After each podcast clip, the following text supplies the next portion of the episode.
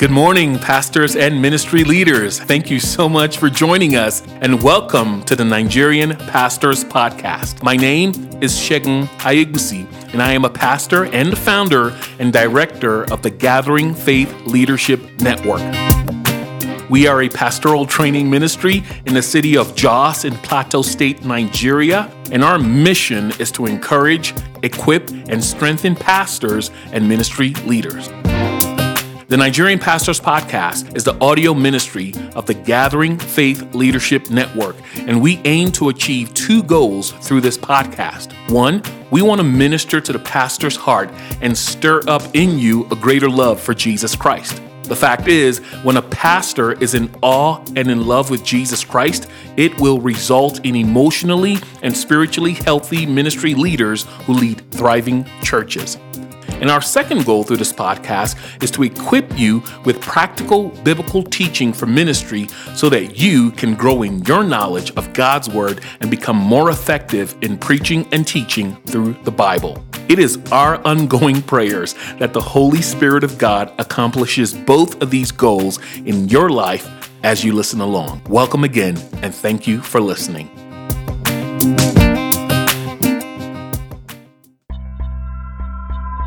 So, in today's episode, we are going to talk about waiting on God.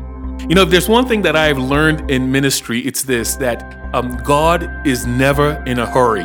Whereas we, as pastors and ministry leaders, we seem to always be in a hurry, right? Where we want God to do things, but we find ourselves waiting. Uh, in fact, some of you may very well find that you have just come out of a season of waiting on God, or you are presently in a season where you're waiting on God, or you are about to step into a season where you are having to wait on God, right? So, so many of us we're, we're waiting on God for uh, for a ministry plan to unfold. Some of us are waiting on God to you know to complete uh, help us complete a project we're working on either in school or seminary. Some of us are waiting for God to answer our prayers about our church to grow. We all find ourselves waiting for God for different reasons at different seasons. In fact, let me let me ask you this. What are some big prayers? What are some big things that you are waiting on God for? Like, what are you desperately hoping or trusting that God will do in your life in the next few months or next few years? Well, hold on to that thought, right?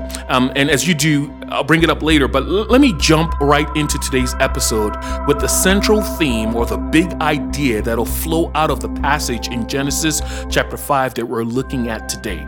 And it's this that God will rarely take you directly to your final destination. Let me say that. The key word in there is directly, right? Like like God rarely takes us directly to our final destination for what we're seeking Him for.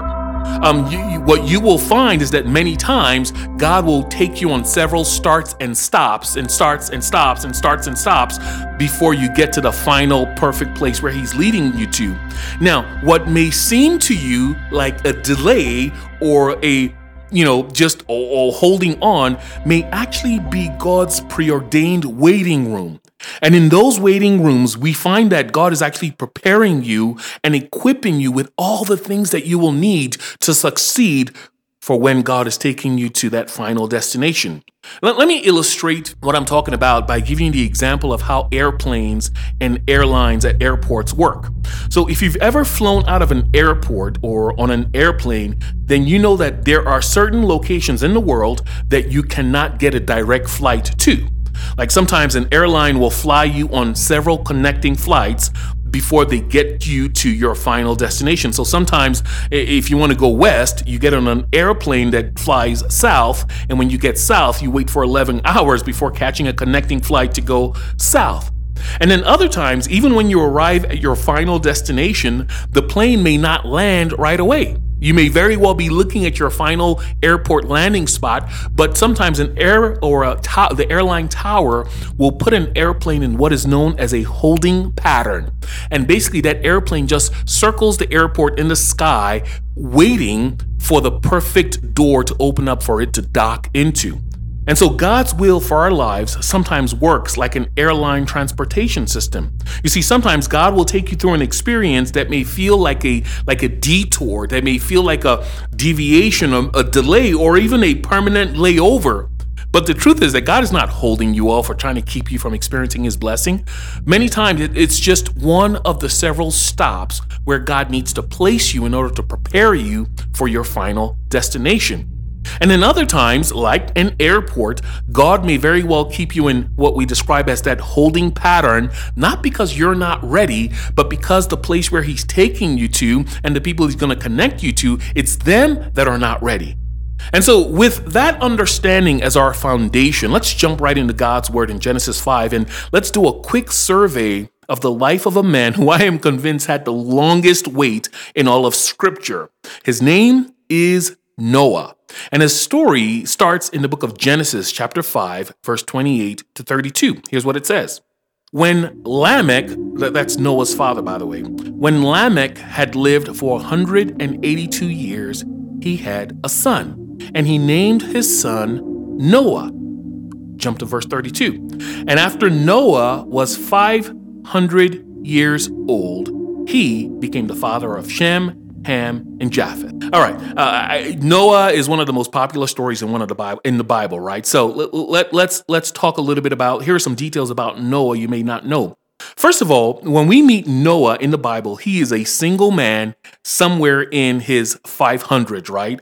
Um, or at least he gets married around that age, which is interesting because for those of you who are wondering what God's will is for your life and when you're going to, Noah did not get his calling in life till he was 500 years old. So just keep that in the back of your mind. So um, he, he is 500 years old. Not only that, he doesn't have his first few kids till around age 500 um, which I'm assuming is because he didn't meet his wife till around that time. Thirdly, is around this same time when Noah was 500 years old that we read in Genesis chapter 6 that God had become so angry by the sinfulness of the affairs of mankind that he was about to hit the restart button by wiping humanity off the face of the map by sending a flood to really cleanse the world. And God, in his sovereignty, had chosen to alert Noah about this oncoming disaster and instructed Noah to build this incredibly large ship. Genesis chapter 6, verse 14, God says, Build a large boat from cypress wood and waterproof it with tar, both inside and outside. Then construct decks and stalls throughout its interior. In fact, make sure the boat is 450 feet long 75 feet wide, 45 feet high, leave an 18 inch opening below the roof all the way around the boat, and put the door on the side and build three decks inside the boat lower, middle, and upper. Which, as even as I'm listening to that, I'm like, oh my goodness, what an assignment to get, right? All right, let's jump down to Genesis chapter 7, verse 1 to 4. Because after Noah obeys, it says in Genesis 7, verse 1 When everything was ready, the Lord said to Noah, Go into the boat with all your family, for among all the people of the earth I can see that you alone are righteous. Verse 4 Seven days from now I will make the rains pour down on the earth, and it'll rain for 40 days and 40 nights until I have wiped from the earth all the living things I created. Verse 6 Noah was 600 years old when the flood covered the earth. He went on board to escape the flood, he and his wife and his sons and their wives. And after seven days, the waters of the flood came and covered the earth. All right, so uh, I just gave you the introduction into who Noah is, right? Now, there have been several movies in Hollywood about the life of Noah.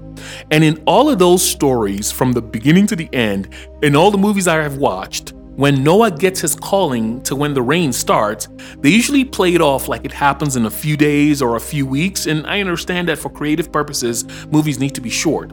But listen, when you read Noah's story in the Bible, all the action in these two chapters that you just heard me read took significantly longer. I mean, talk about waiting. In Genesis chapter 5 and 6, when Noah is instructed to build the ark, he was, we said, 500 years old, right?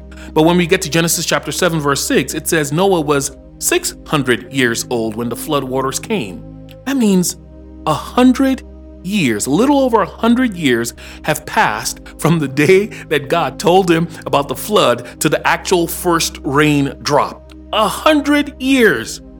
Here's another set of numbers to consider.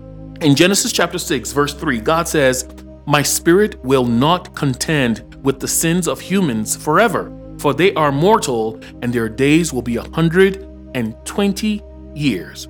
So this means God is going to give humanity 120 years time to repent before he destroys the earth. So when you combine that with Noah's age and how long it meant, it meant that Noah actually waited not for 100 years, but for 120 years. I mean, think about that length of time to see God's promise fulfilled. Now, whenever I think about Noah, I often think that Noah probably heard from God and thought, "Oh, the flood's going to happen next week or next month or next or, or in a few in a few weeks." 120 years. Here's something else to consider. When Noah received this call from God, he hadn't had kids yet, he just had them. So that means at least the first 10 to 15 years, that means Noah would have had to have been building this ark all by himself. It means that he would have been all by himself when he picked up that first axe to go cut down that first cypress tree because remember, everyone else on earth was corrupt. So nobody is offering him any help. In fact, let me give you some perspective on the culture Noah lived in. And let, us keep in mind, we're still talking about how to wait on God, right? Uh, and we're looking at Noah's life as an example of what it means to patiently wait on God. And we're going to learn several things about how to wait in our lives based on the story. But uh, to give you some perspective on the culture that Noah lived in, think about this. Noah lived in what is known as ancient Mesopotamia. And ancient Mesopotamia is a desert like stretch of land. Basically, it's very dry. So, so large ships and large bodies of waters was not a common sight. In fact, it's very probable that prior to the flood, many in that generation had never even seen rain before. And so, if that's the case, and there's plenty of reason to believe it is, think about how strange and how ridiculous this instruction from God must have sounded to Noah.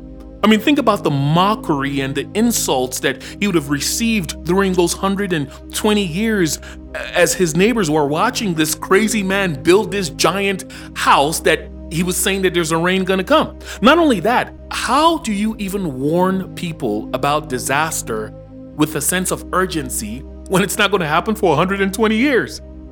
You know, um, uh, oh, here's here's another. I think this is probably the biggest one. Most of us have somehow come to believe that Noah was in the ark for 40 days and 40 nights, right? If you ask any Sunday school kid how long Noah was in the ark or how long it rained, they would say 40 days and 40 nights. The truth, though, is that according to Genesis chapter 7, verse 11 to 13, and Genesis chapter 8, verse 14 to 20, the reality is that Noah and his family were actually in the ark somewhere around 12 months. That's a whole year. That's a whole year where they were on the boat. If you read those accounts, it explains that he was actually there longer than those 40 days. Not only that, think for a second about all the questions that would have been going through Noah's mind as he and his family sat in that boat and and and and people are drowning on the outside. Things are being destroyed. I don't know if you've ever been in a heavy rainstorm before. That I don't mean like just heavy rain, but heavy rain that destroys uh, that, that that heavy wind that destroys buildings. It it knocks over. It's very scary. It's violent. So think about all the um, the, the mental uh, anguish that Noah and his family would have experienced while they were waiting in that giant waiting room. Remember, God did not tell them how long the flood was going to be. All that God said was, "Get on the boat." And so, among the many questions that would have been on his Noah's mind was was when, when will this rain stop? How long will it rain for? Will there be anything left after the flood? Where are we going to live? What's going to happen to our house? Will there be enough food, enough trees, enough space for all these young animals to live? What about? Here's a question I've always thought about that Noah must have asked What are we going to do with all those drowned bodies that we're going to find? So, I mean, all of these things are going through this. So, this was a really difficult season of him having to wait.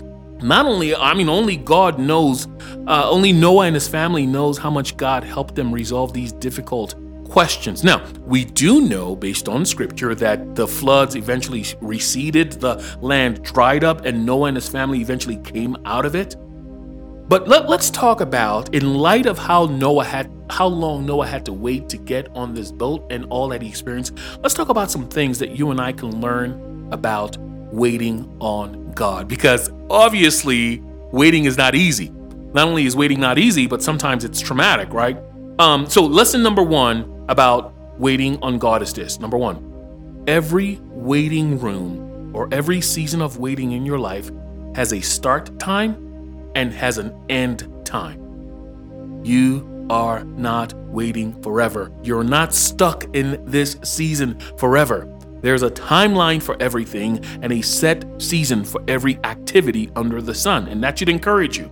There's a time to celebrate and a time to mourn. God is appointed there to be a time to celebrate and a time to mourn. God is appointed there to be a time to be still and rest in the fact that God is in charge. And there's a time to get on your knees in prayer and fasting and ask God to bring things to fruition.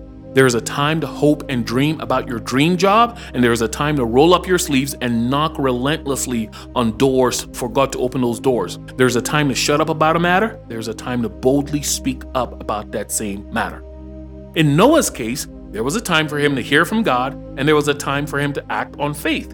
There was a time for him to build a ark, and there was a time for him to gather his family to safety. And for those people outside the boat when the flood started, there was a time to repent of their sins and there was a time for them to die. And as you'll find out eventually when you read Noah's story, uh, there's apparently a time when you can get drunk, and there's a time when your children will reap the repercussions of you getting drunk. The point is this no one season is permanent in your life. It's called a season, which means this too shall pass. God is continually molding you, shaping you, and moving you to the next destination. And some of you may be longer in this particular season than you're comfortable with, but those seasons are never a waste and they too will surely pass. So that's lesson number one. Lesson number two we can learn from this story is this that your waiting room or your season of waiting is designed by God to be a work room. Uh, what I mean by that is this waiting on God does not mean inactivity, right? Uh, Noah did not spend 120 years lying around waiting for the day when God would bring an end to humanity. Noah woke up early each morning with his sons working hard to finish building the ark. In addition to all of that physical labor, 2 Peter chapter 2 verse 5 describes Noah as a preacher of righteousness in his generation. This means not only did Noah get up each morning and work hard day and night to finish building the ark, but he also spent countless hours each day pleading and warning people about this impending disaster. That's what it means to be a preacher of righteousness. I think Noah is the most practical example of what it means to work while we're waiting on God's promises to be fulfilled in our lives. And even, listen, even when Noah is finally safely in the ark with his family, he's still at work. Remember, he was in an ark for somewhere any from around 12 months. And I don't know if you know this, but animals don't just feed themselves, right? Like especially if you're on an ark. Any uh, like like can you imagine how much work it would have taken for Noah and his family each day to take care of a full zoo, a floating zoo? You see, Noah's time in that ark was a time of preparation for he and his family for when they eventually started afresh and they got on dry land. Remember, once they came out of the boat, they were the only humans left. And it's from his three sons and his wives and their wives that every people group, every nation, every tongue and tribe that exists today would come from. And so learning to wait and trust on God was a lesson that they all needed to learn in those long months on the ark. So my question for you is this. What areas of your life can you do you need to start working on now while God has you in this season? I know many of you are asking God, what's next? Where am I going? When are you going to lead me there? And God is saying, I'll get you there. But there's some things that I need to teach you. There's some things I need to show you. There's some things I need to create and mold and shape in you because those things are what is going to help you succeed for where I'm taking you to. So that brings me back to the question what areas of your life do you need to be working on now to prepare you for where God is leading you? Listen, you will find that sometimes the process of preparing for the next stage of your life is the very course of action that'll lead you to the payoff that you're trusting God for. In other words, you preparing now and being faithful in working to develop yourself may very well be what God will use to connect you to people and to opportunities for where He wants to take you. So that's the third, that's the second lesson. The third lesson we can learn from Noah in this story is that um, your waiting rooms or your season of waiting should also be turned into prayer rooms. I think I've talked a lot about this earlier, so I'll just say this. Um, for whatever reason, God in His sovereignty has sometimes chosen not to act until His people who are called by His name turn to Him in prayer. Right? So so so for many of us it's very possible that you are only a few seasons of prayer away from whatever it is that God has promised to do or that you're waiting on him for. And then last but not least, um, though it might sometimes feel like God is not on your side when you're waiting and it feels like you're waiting forever, listen to this. Point number four God's waiting room is actually God's safest location for you. Let's talk about Noah again, um, because you know Noah's experience on that ark was not a comfortable place to live. You know, I've seen cartoon Bible cartoons where they draw uh, you know, Noah in the ark and it's warm and it's cozy and it's nice. It was nothing like that. But for example, um, think about this. There are animals on this boat, right? So have you ever walked around an animal shed where cows or cattle are? It stinks, right? It smells. So imagine how smelly it would have been on that ark. Number two, um, have you ever seen how animals react during a thunderstorm when there's lightning and thunder in a confined space? Uh, like they they go crazy. So the noise, just oh, it would have been. My point is this: that even as uncomfortable as that ark may have been for Noah and his family, the fact is the ark was the safest place for Noah and his family to be. Why? Because everything happening outside was death. So the ark was indeed the safest place. And many times when you and I, God has us in a holding pattern and we think we want to rush off to something else, God may very well be telling you, hey, where you are right now that doesn't feel comfortable is the safest place where I can place you before I lead you to where I'm taking you. Listen, it is not God's desire to put a passion in you that He doesn't plan to feed. Your passion and your sense of calling was born in God's heart first before it became something that you desired. And for that reason, you can rest in the fact that God will meet your need. Christ will finish the good work He's begun in you. You know, I mentioned this earlier, but like an airplane that is sometimes delayed mid-air or put in a holding pattern, sometimes uh, God's will sometimes will put you in a holding pattern, not because you're not ready for the next stage, but because where He's leading you to is not yet set for you. Some of you have been praying, you've been crying, wondering why God seems to have forgotten you. And as far as you can tell, you've done everything right, you've tried to do everything right, but there's still no movement in your life. I want to challenge you as I wrap this up, as we conclude this, today's episode. I want to challenge you with this thought. And I want to ask you to consider this Might God be saying to you, my son or my daughter, I know the plans I have for you, and they're good. And my cause for delay in your life has nothing to do with sin in your life. I'm just working to make the circumstances perfect for you so that when I move you there, you will be ready to succeed and excel. So trust me, wait on me, and I will get you there. Man, I, I wonder how many of you pastors and ministry leaders need to believe that message this afternoon.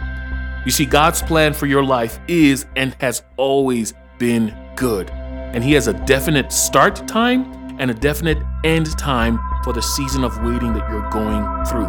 He's preparing you, and even in waiting, He means well. Let me pray for you if that describes you. Father in heaven, thank you so much for my brothers and sisters who are listening to this podcast, wherever they may be, especially those who find themselves in a season of waiting. I pray, oh God of comfort, that you would encourage, you would strengthen them, and you would remind them that you have never left them and will never forsake them. I pray that as they find themselves in this season of waiting, that you would help them wait well. Everything that they will need in this season to help them succeed where you're taking them to, God, help them develop it, help them grow, help them become spiritually mature, help them pick up all the talents and skills they'll need to excel where they're taking them. Turn their sorrow to joy, turn their hopelessness to great faith in you. And in your perfect time, O God of heaven, lead them into the mission and the calling that you're destined for their lives. And it's in Jesus' name. And amen.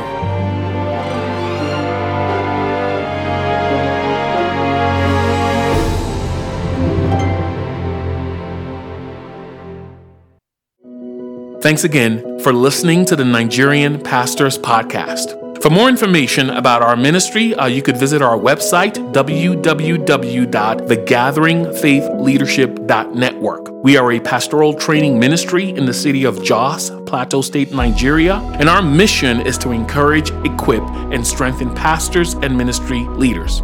If you enjoyed this week's podcast and were blessed by it, there are one of two ways you can be a blessing to us in return. One, you can subscribe to our podcast on whatever streaming platform you're listening to us and leave an encouraging review, man. Give us some great stars uh, telling us how much you enjoyed our podcast. That would mean a lot to us. And then two, you can actually visit the episode page of this week's podcast and share it on any of your social media platforms, whether it's Facebook, Instagram, WhatsApp, wherever, and let your friends know about us. We truly appreciate you and hope you were blessed by this. Thanks again for listening. We'll catch you up with you next week. Stay close to Christ.